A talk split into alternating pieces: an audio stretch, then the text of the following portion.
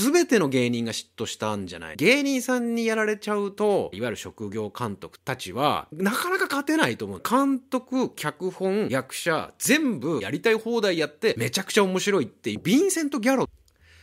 エンタメ好きの大人たちへお送りするながら劇専用チャンネル詐欺谷正明の一人演芸協会です。晴天の霹靂これは劇団ひとりさんの小説なわけですが2010年に発表されております。あんまり本売れなかったっていう風にご自身がお話しされています。ただデビュー作となる小説「影ひなたに咲く」は100万部とか売れたんだっけ？すごい売れたんだよね。の割に2作目はこれは売れなかったと、まあ、実際実売どんぐらいなのかわかんないけどね。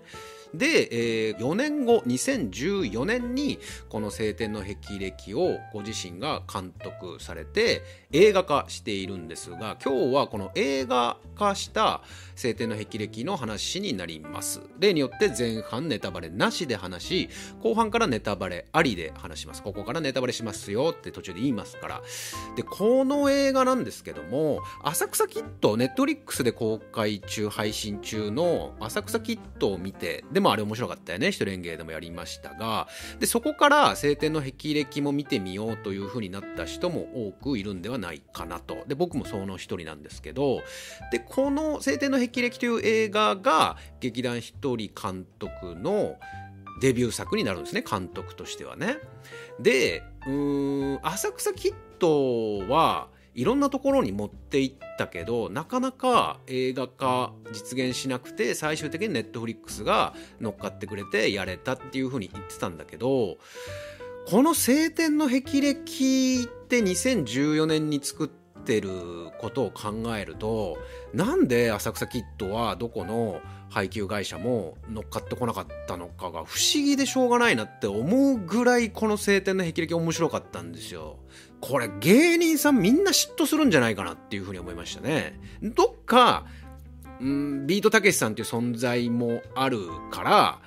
映画撮ってとか思う芸人さんってたくさんいると思うんだけど全ての芸人が嫉妬したんじゃないですかねこれは。うん、監督本業が監督の人もこれは嫉妬したんじゃないかな。どうなんだろうな。いやここまで才能すごいんだと思って、浅草キッドは、まあやっぱすごいなとは思ったけど、たけしさんへの愛であるとか、そういったものも全部ひっくるめての、うん、ところもあったけど、でもこれ見るといや本当にこの人映画監督としての才能半端じゃないな。もうだから芸人監督っていうのは、まあ、芸人監督っていうのももう失礼なのかもしれないけどね。でも芸人さんで監督といえばビートたけしさんか劇団ひとりさんかって言えるぐらいすごい映画だなというふうに思いました。で、えー、キャストねえー、大泉洋柴咲コウ劇団一人、まあ、ご本人も出てる。それから笹野隆風間森夫といったところですかね。あの有名人で言うと有名人というか、えー、名前がある人で言うとね、えー、でストーリーはうーん何と言えばいいんだろうねこれはね。あんまりこれちょっと言うとネタバレになるからちょっと気をつけて喋りますけどうーんこれ90分なんですよね。尺が。9 5 6分だったかな。で1時間半ぐらいのすごく短い、えー、見やすい映画なんですけどご本人曰くチャップリンのようなコメディアン出身の俳優による悲劇と喜劇が同居する90分程度の人情ものっていう風に言ってるんですけどこれ以上もうあんま言いたくないな。これちょっと見てほしいな。もし見たことない人いたら。ほんとね子供から大人までうんどんな環境立場にある人でも映画が好きな人だったら誰でも楽しめるんじゃない？もうだからど真ん中ですね。王道ですね。エンターテインメントど真ん中映画笑えて泣けてみたいなさいわゆる。でもこれ興行成績的にはいまいちだったんでね。こんないいのに不思議だなっていうふうに思うぐらいアカデミーとかもこれ全然かすってもないと思うしあ新人賞とかぐらいは取ったのかな？うん。でこれねあんまりこの映画がヒットしなかった理由ってプロモーション方法が良くなかったっていうこともあると思うしうもっと言ってしまうと主題歌とポスターが良くなかったなっていうふうに僕は思ったんですよね。あとタイトルも、うん、タイトルポスター主題歌が良くなかったような気がするんですよ。でもまあ映画見ればわかるんだけどタイトルとかも。でもうんちょっとそこのイメージがあいいかなって思わせちゃったのかなってのとあと影ひなたに咲くが売れすぎたのもちょっと原因なのかもなっていうふうに思うんだよね。俺あれそんなに面白いと思えなくて映画もどっかこう空気で売れてっちゃったところあるんじゃないかなって気がするんだよね。芸人が書いた小説っていうところででひとりさんってちょっとこう狂気じみたところが見え隠れするからあなんか面白そうだな。劇団一人がガチで書いてる小説って。みたいな。当時の空気が割と交わせたのもだから今これを読んどかないとやばいぞみたいな。空気で売れすぎたからこそその膨らみすぎた空気感で買った人たちからするとそんな面白くねえじゃん言うほどってなっちゃったからこそ2作目の「晴天の霹靂」って小説自体もあんまり売れなくてでそれがこの映画にもなんか結果として出たのかなっていう。だから影日向に咲くがちょっと期待外れだったなって思った人たちがあまりにも多かったからこの小説もこの映画もあまりヒットしなかったんじゃないかな。だって小説出てから4年経ってるわけだし映画化まで。でもこんな小説見たらいやめちゃくちゃ面白いじゃん。もう速攻映画化しようぜってなんなかったのかなって思うぐらいだし今結果してるんだけどこれはね。でそう考えると浅草キッドをきっかけに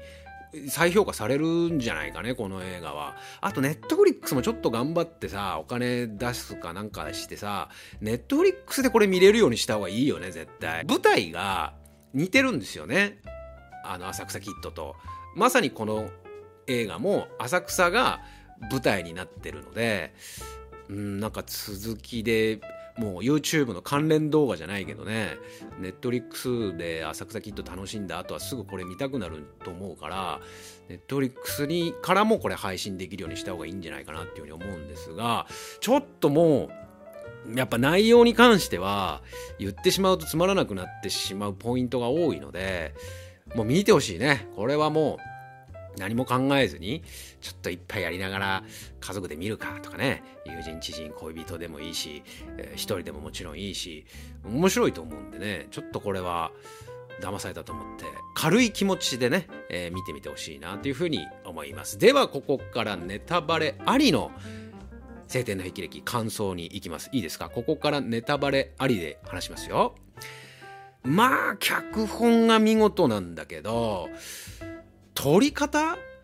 もちゃんと飽きさせないようにうまくやってるなって思うよねこれ映画見てると。終盤の方のさ柴咲コウがこう出産シーンに向かうところでさこう分娩室の明かりがついてそれがそのまま大泉洋のスポットライトがついたりとかあと冒頭から出てくるさあのワンカットで手品のシーンを撮るでしょ？であれは本当に、まあ、大泉洋さんが本当に練習してできるようになったらしいんだ。あの人だからすごいよね。タップも練習するしさだ器用な人なんだけどあの手品実際やってるからこそそれを実際やってるものをそのまま見せたいからカットを割らずに一発撮りというかワンカットで見せるシーンが多いけどそれとうまくこうつながるようにというかそこが浮かないように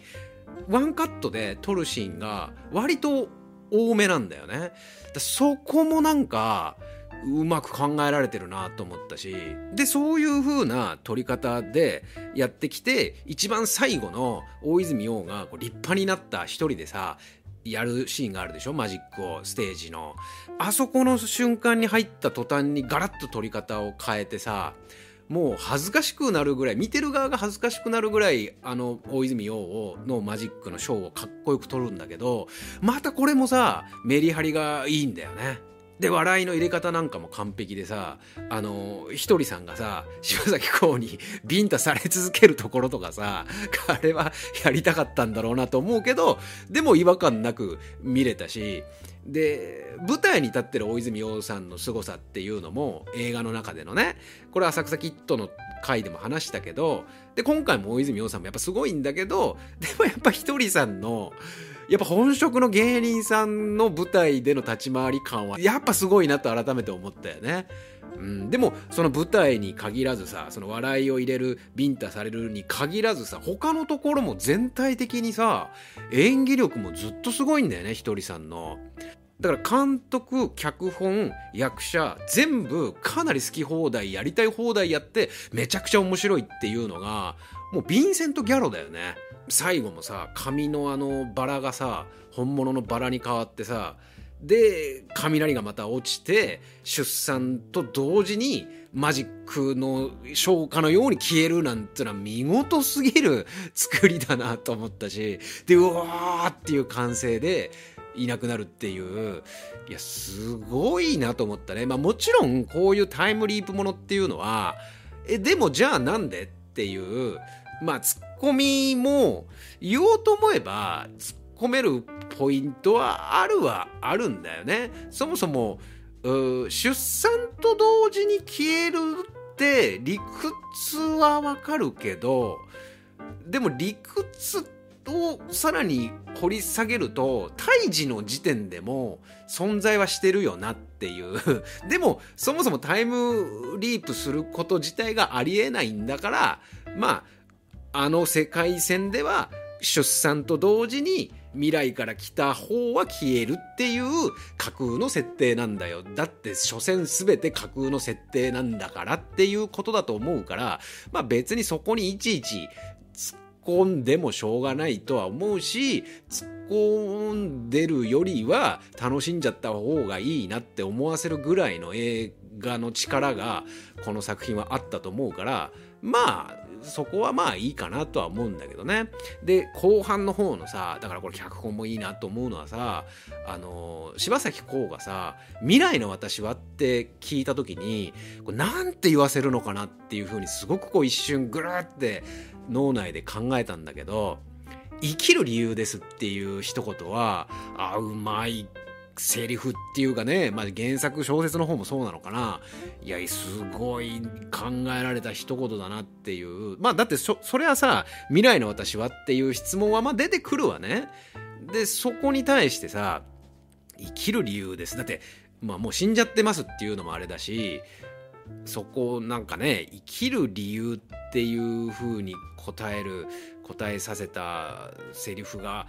いやすっごい一言だなと思ったんですよね。あとこれ見てる人もあそういうことなんだっていう風にさプロットをさこの話の筋をさ理解した時に誰もが思ったであろうことはさあの子供が過去に行って未来を変えるのかなって一瞬思ったんだよね。要はお母さんが死なない方に変えるんじゃないのかなっていうだから大泉洋が現在の大泉洋が過去に行って自分の父親と母親を救う。でその救うのは自分が踏み出せなかった一歩を踏み出して真剣にマジックとか芸事を頑張ってそれで自分と父親で母親を救ってでまた雷が落ちて、えー、現在に戻ったらお母さんは生きている世界線になってたりするのかなって一瞬思ったんだけどそこはまあでもそっち行っちゃうと面白さが違うベクトルに分散しちゃうといえば分散しちゃうからそこはまあそうかでもやんなかったのかっていうのもまあスパッとね90分ぐらいで終わらせたのも潔いなと思ったしでもひとりさんもちょっとは考えたんじゃないのかね小説書いてる時とかに。あそんぐらい膨らましそっちまで膨らませてもいいかなっていうさでもそうすると要素型っていうかさちょっといくらなんでも面白いからと思って入れ込みすぎになりなってたような気もするからやっぱこれでこの形で良かったんだろうなって思うといやすごい内容考えるなっていう内容は考えられてるんだけどあくまでひとりさんが得意なというか好きな題材でやってるからこそ面白いんだよね。だってこういうのは芸人さんにやられちゃうと一般のというかまあいわゆる職業監督というかたちはなかなか勝てないと思うんだよね。まあ、だからこそ怖いのはこの一人監督が全然そのお笑いとか芸とかその浅草とかと全くかけ離れた映画をやってみて 全然面白くねえなっていう未来は考えられるからもその未来からもうこっちに戻ってきてなんか直すしかないんだろうけどね、まあ、または直してる最中なのかもしれないけどね、まあ、そんなこと言い始めたらもうなんかなんだかよくわけわかんなくなってくるけど。まあでもそれも含めて見てみたいかな。次作るとしたら3作目になると思うので。でも2作でこれでしょ？でも確かに3作目でまた芸人で浅草でみたいな流れはまあ難しいのかなとは思う。またかよっていうところが本人的にもちょっと飽きちゃうなっていうのもあると思うからそこはさすがに多少は離れるだろうけどどんぐらいまで離れるかだよね。でも見る人の気持ちとか映画の作り方とか人が何を面白いと思うかとかわざとらしくしないとかこの辺がでなんかちゃんと正々堂々王道行く感じとかが全てがなんか潔い感じがするので本人の無理ない範囲でまた新しいこれまでとちょっと違った題材できっと映画3作目やってくれると思うのでうんちょっと3作目が楽しみだなというふうに思いましたがあなたはどう感じたでしょうか？映画「晴天の霹靂」の感想などあればコメント欄の方に投稿いただければと思います。この番組では見たしても嬉しくなるようなコメントに関しては随時番組の中で紹介させていただいております。そしてここまで聞いていただいたあなた。普段表ではできない話を裏側でみんなでわーわーやっております。メンバーシップ登録の方もお待ちしております。杉田正樹でした。浅草キッドも結局アカデミー入らなかったか。